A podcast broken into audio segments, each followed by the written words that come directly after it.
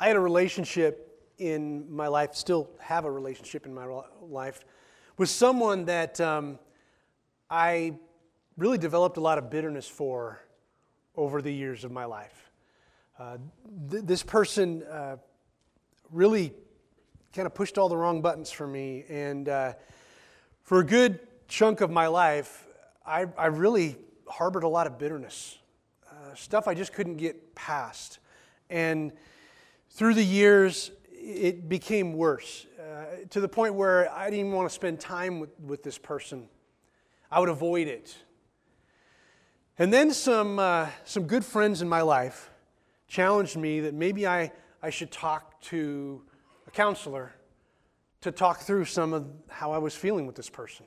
You know, and I thought, well, that's a good idea. So I saw a counselor, and she really helped me kind of work through some things that I was unwilling to see. And through that process, about six months or so, I began to realize that I've been expecting things in this relationship that were unrealistic. And that I could continue to carry bitterness and anger, or I could choose to do something that was easy to say, hard to do. You know what I'm talking about?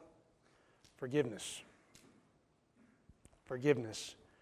And through that process and seeing that counseling, by the way, I, I recommend great counseling. Uh, sometimes it just helps you see what you can't see. And I'm happy to say that when I was able to get to the point where I could forgive that person, it was a complete game changer. It's like I was released from all that bitterness and frustration, and nowadays the relationship is great. I, I wouldn't have told you that maybe even a few years ago, that that was possible. But through that pesky phrase, easy to say, hard to do, forgiveness was the game changer for me.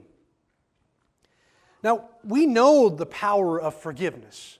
We've experienced, probably all of us have experienced at some point, what it feels like to be forgiven. Maybe you made a mistake, you did, you know, said the wrong thing, bad judgment call, and for someone to lean in and say, I love you, I forgive you, let's move forward. We know the power that that holds. But so oftentimes it's hard for us to do that.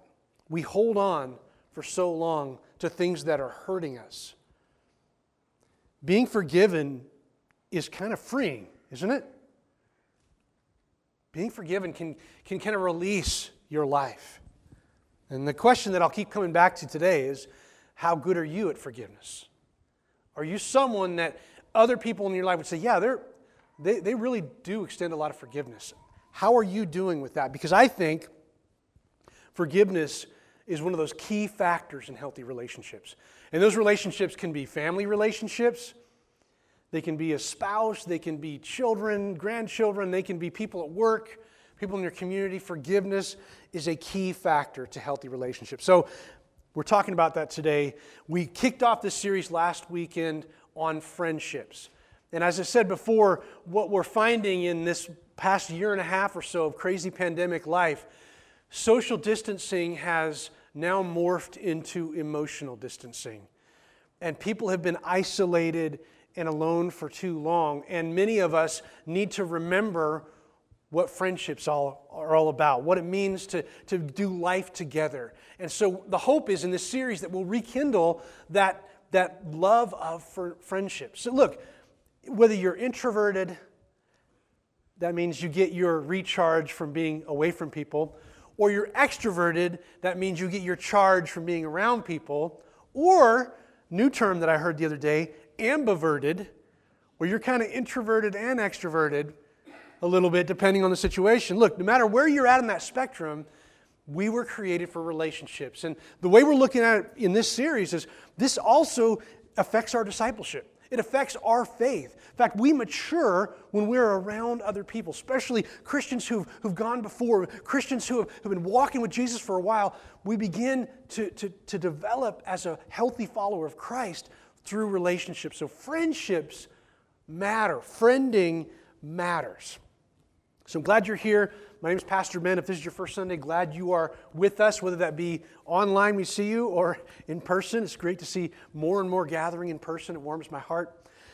But we gather on the first day of the week because about 2,000 years ago, Jesus Christ, from a little town, born in a miraculous way, lived a perfect life, did amazing things, taught amazing things, was killed on a Roman cross.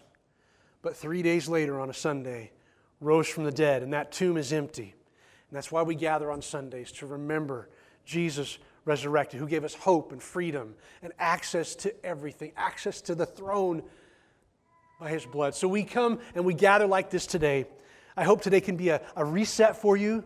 This could be a good chance to reset your week. I don't know how your week was last week, but today is a new day. It's a new month. So take a deep breath. Let's do a reset and let's pray today. And we're going to talk about forgiveness and its sidekick, grace. Let's pray. Father, we come before you. We thank you for your love and faithfulness, your mercies are new every morning. And on this first day of the week, August 1st, Father, may you do your work through us. Father, help us to, to lean in to this posture of forgiveness and that we would be, be extending grace to those around us. We pray this in Christ's name. Amen. So today's message is called Living Forgivingly. Some of you grammar police out there will say, well, that's not a real word or phrase. It's okay, I made it up, so there you go living forgivingly. So, there was this guy who, in his short lifespan, had achieved incredible success. He'd achieved so much success in such a short amount of time, at least the way it would look from the outside. He was, was well known in the community that he lived in, in the country that he lived in. In fact, even the countries around him knew his name. He was arguably one of the most important people in the ancient Near East of his time.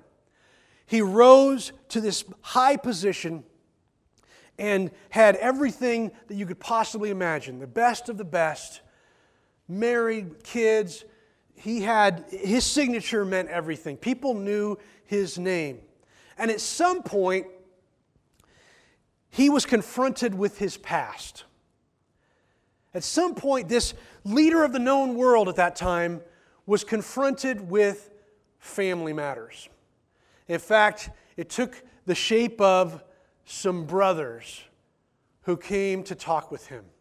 Now, the brothers didn't know who this guy was, and he very strategically kept that quiet. So, these 12 brothers, you know what story I'm talking about now? You know who I'm talking about? Spoiler alert, Joseph. Okay, come on. So, the, the brothers they're reunited with him. It's an interesting back and forth that happens.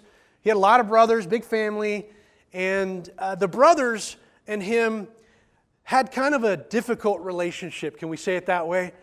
Uh, so much so that when he was a kid, these brothers, these wonderful siblings, family members, tried to kill him, sell him, whatever they could do. They wanted to get rid of Joseph.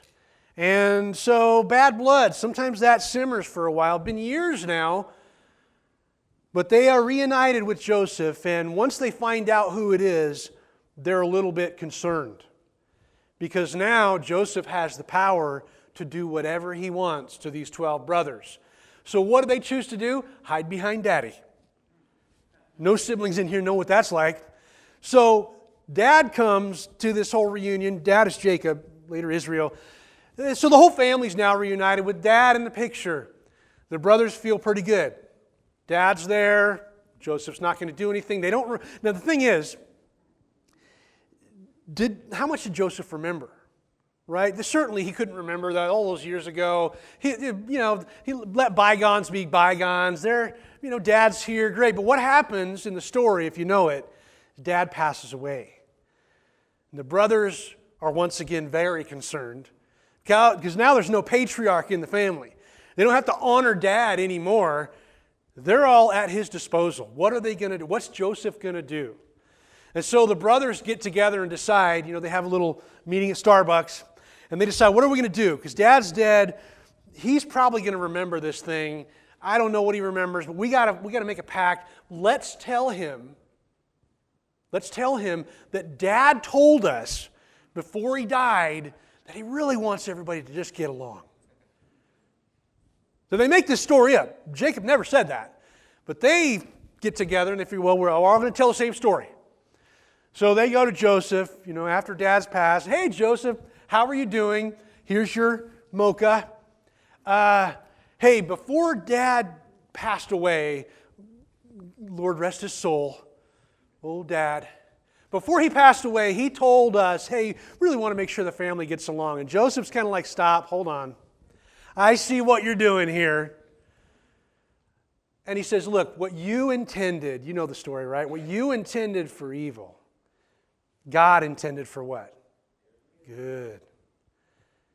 Joseph had not forgotten what they had done. Had not forgotten what they had done. But he saw it now with all the lens of what's happened, that what they intended for evil, God intended for good. So, what does Joseph do in that moment that really made the brothers a little bit less concerned? It's a word that starts with an F. We've already talked about it a few times forgiveness. Now, look, he was at the top of his game. Wouldn't, have, wouldn't he have been justified to exact a little punishment? If, okay, let's bring it home. If you were Joseph in that moment, I know how siblings work, people. It, you, it's in your full legal right. He could have made it a little painful. He could have at least drawn it out. You know, well, I don't know. I don't know. Did he say that? You know, he could have he could have played that whole game, but he doesn't. He he decides to forgive. He didn't forget, but he decides to move at, move on, and he forgave him. That's a powerful story. Maybe Joseph knew what Jesus was going to say many, many years later. When Jesus said this in Matthew 6, but if you don't forgive others their sins, neither will your Father forgive yours. See, Joseph wasn't perfect. Maybe he just instinctively knew that. And, and you, you may wonder okay, well, forgiveness, okay, this seems like a, a biblical thing, Ben, but it's still kind of difficult. How much forgiveness do we really have to embrace?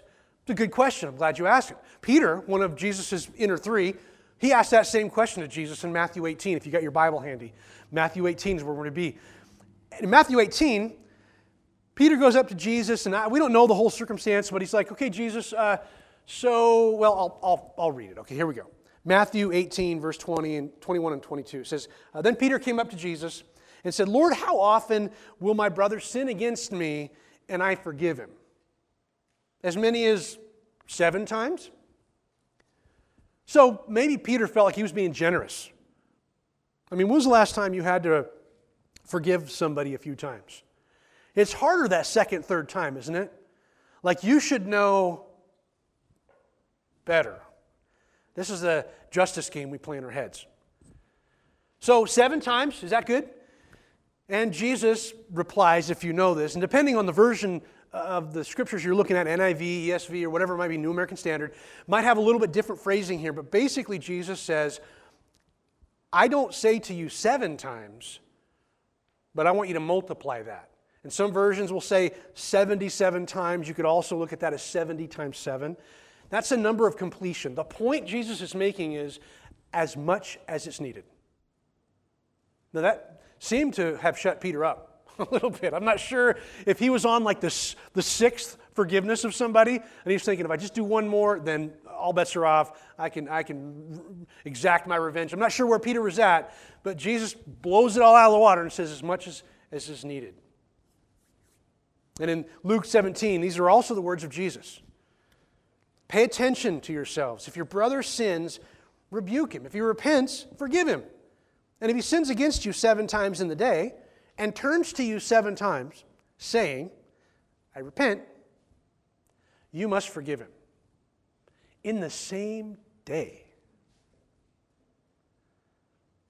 Same day.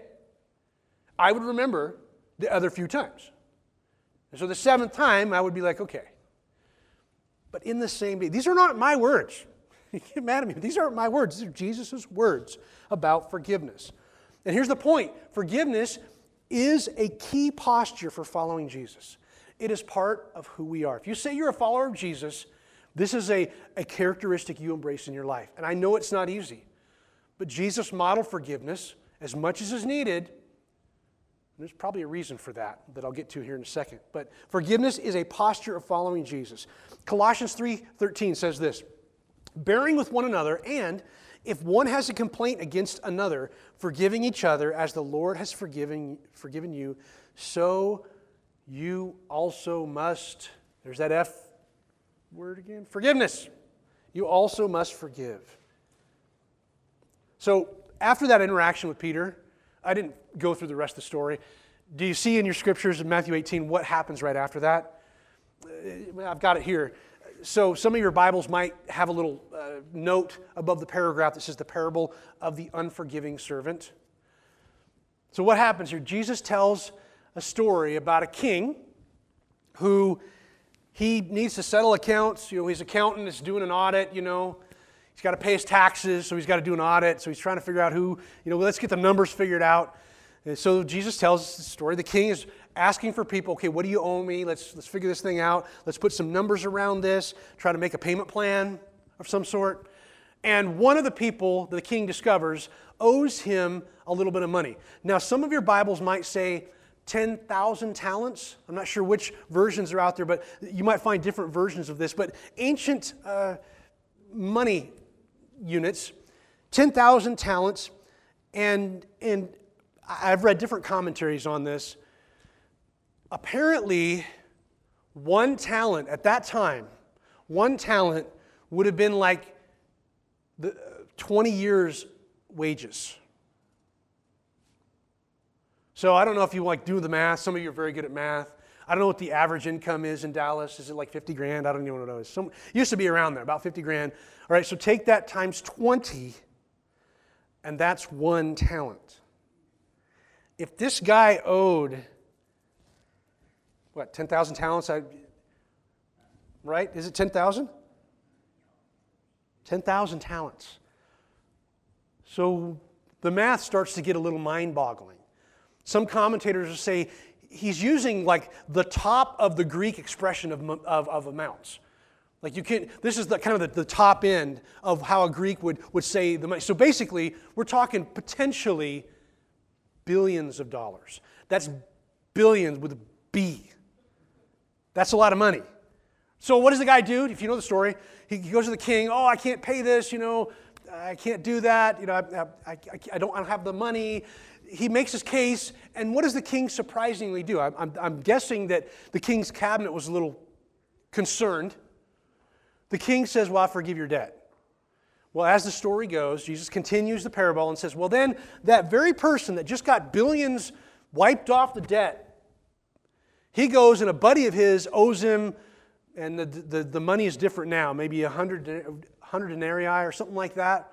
Which, so we're talking about maybe, maybe a couple thousand. We don't completely know, but clearly much lower.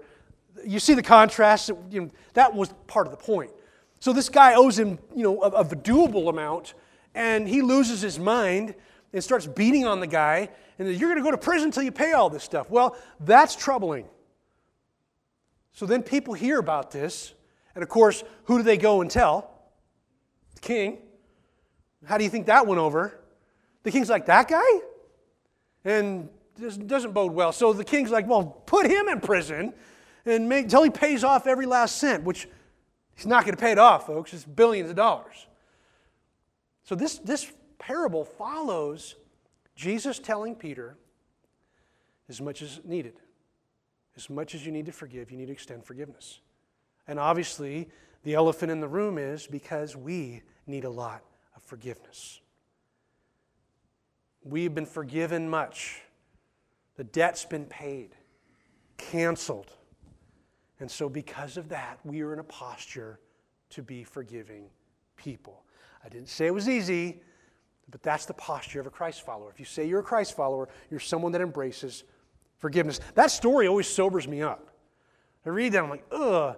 Because I think of all the times where I've withheld forgiveness from people. I've, I've kind of held on to bitterness or frustration and it hasn't really helped me, and it didn't really restore relationship. All those times that we withhold that, it's, it's a very sobering thing. Forgiveness, you see, I think it opens the door to undeserved favor. In other words, forgiveness opens the door to grace. Grace is an interesting thing. Grace is one of those things that we expect a lot of grace from people. We screw up, we expect their grace. But then when they screw up, we have a harder time extending that grace thing to them. Like we know we need it a lot, but you know, you wrong me, hmm. We're not as good at giving out the grace that we expect from other people. But that is the posture of a Christ follower. And forgiveness is a healthy key factor in relationships, whether that's marriage, family, kids, work, community. Forgiveness is huge. So here's our big questions. These are the big old navel gazing questions that we got to wrestle with today. First one is this How forgiving are you? Would you rate your forgiveness?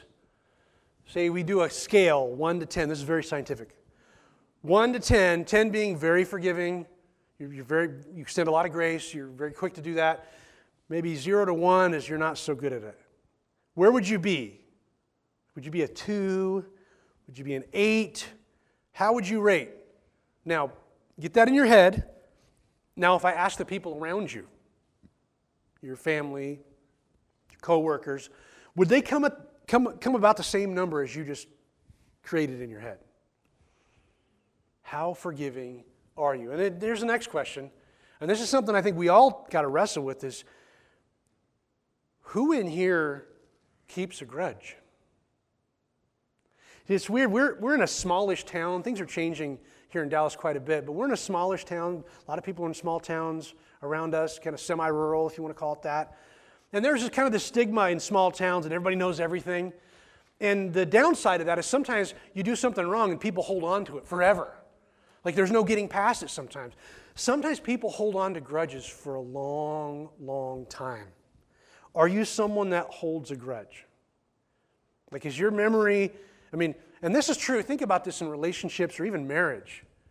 Because oftentimes in premarital counseling, we talk about leave the past in the past. When you're having an argument, it's about what's happening now, not all the things that happened all 10 years before.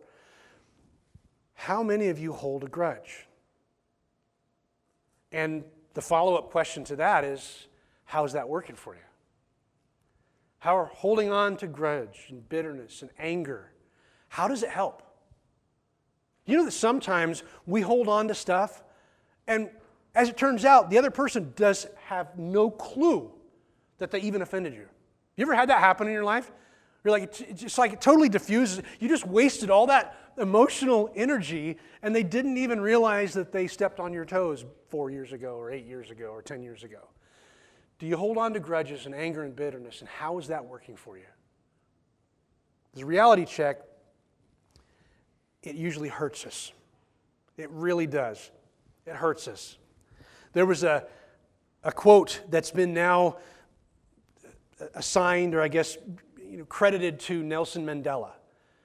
And he said this, and you may have heard this before. Not forgiving someone is like drinking poison and expecting the other person to die. Anybody hear that before? We hear that, we're like, oh, I would never be that dumb, but we do that all the time. We hold on to stuff and bitterness. And the, the posture of a Christ follower is to lean into forgiveness, not to lean away from it.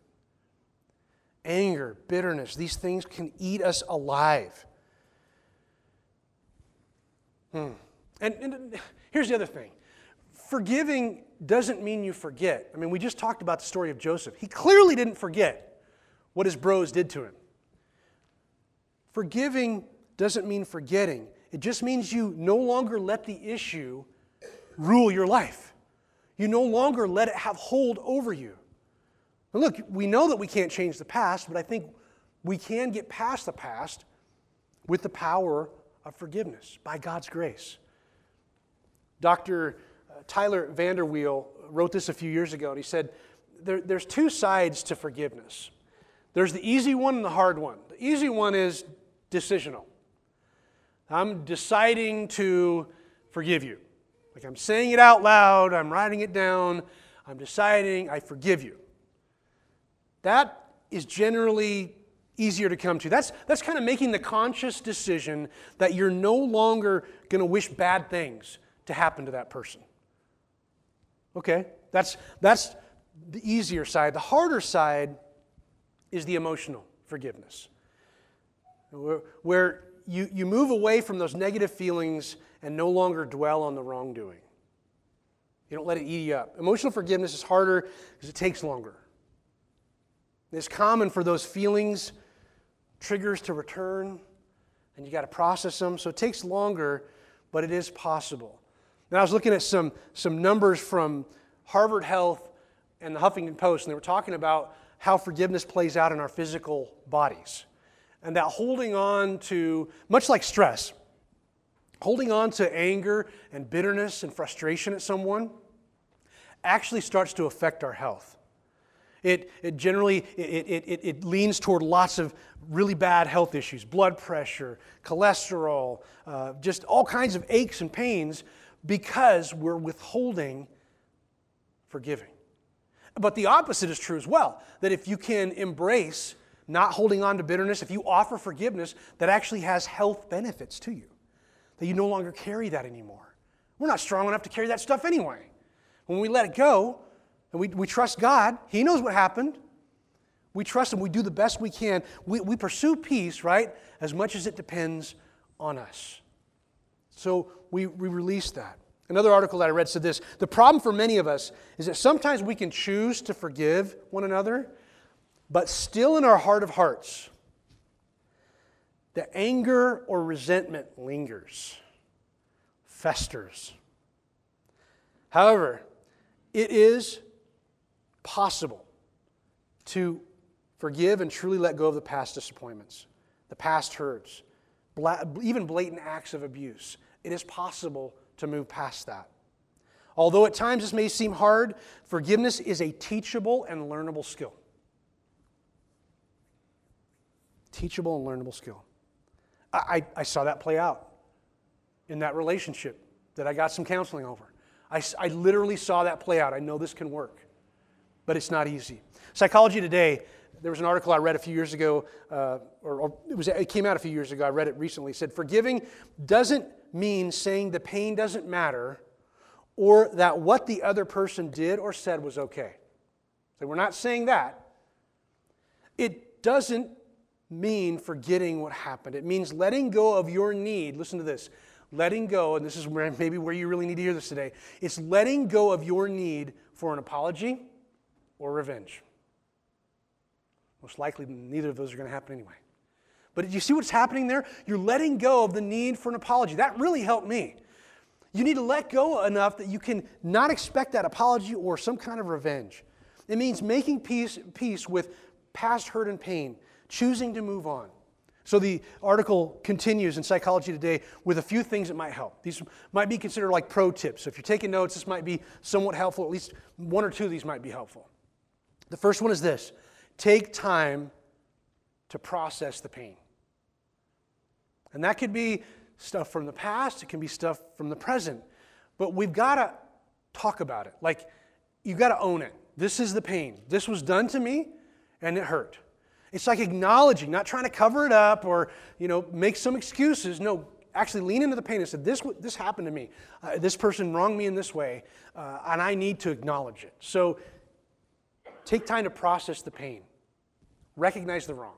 Don't run from it. Lean in and say, This was wrong. Number two is this realize that you can make a difference in your life, that you don't have to hold on to bitterness. It's a choice that you make.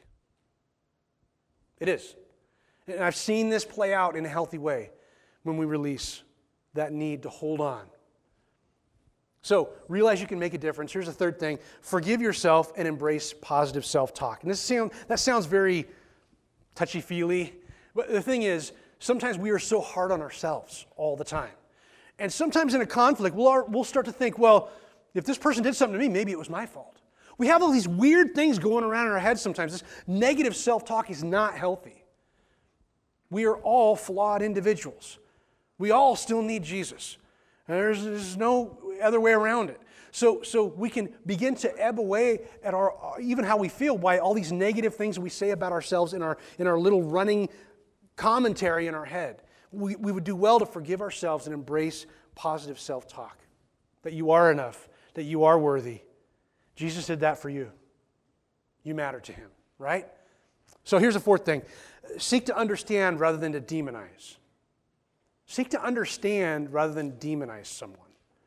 It's, it's so easy sometimes to kind of make a person this evil, horrible thing. But, but didn't Paul say in Ephesians that our battle is not against flesh and blood, but against the powers and the principalities? There's a spiritual battle going on. And sometimes people are making decisions and they're listening to the wrong voices. We got to quit demonizing people and start to understand. Start to understand. And here's the last thing.